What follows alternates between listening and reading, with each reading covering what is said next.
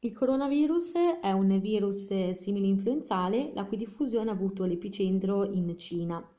E mm, essendo un virus di base influenzale comunque la sintomatologia è molto simile a quella di una normalissima influenza e il pericolo maggiore del coronavirus o del Covid-19 deriva dalla sua alta contagiosità dovuta al contatto con persone malate o eh, con degli oggetti appunto da loro toccati. Nonostante ciò, i governi di tutti gli stati europei hanno cercato di emanare delle norme, delle riforme al fine di garantire la sicurezza di tutta la popolazione. Tra queste misure restrittive eh, che finora comunque non hanno prodotto più di tanto il risultato desiderato, abbiamo ehm, l'obbligo di stare a casa.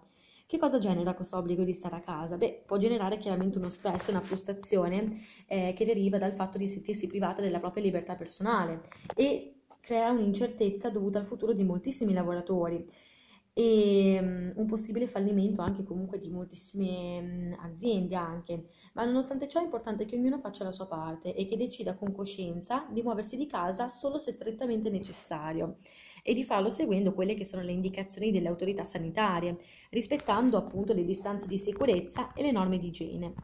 Solo in questo modo, adottando tutto un comportamento coerente e unito, possiamo limitare quella che è la diffusione del virus ed evitare ulteriori contagi, che già sono stati abbastanza.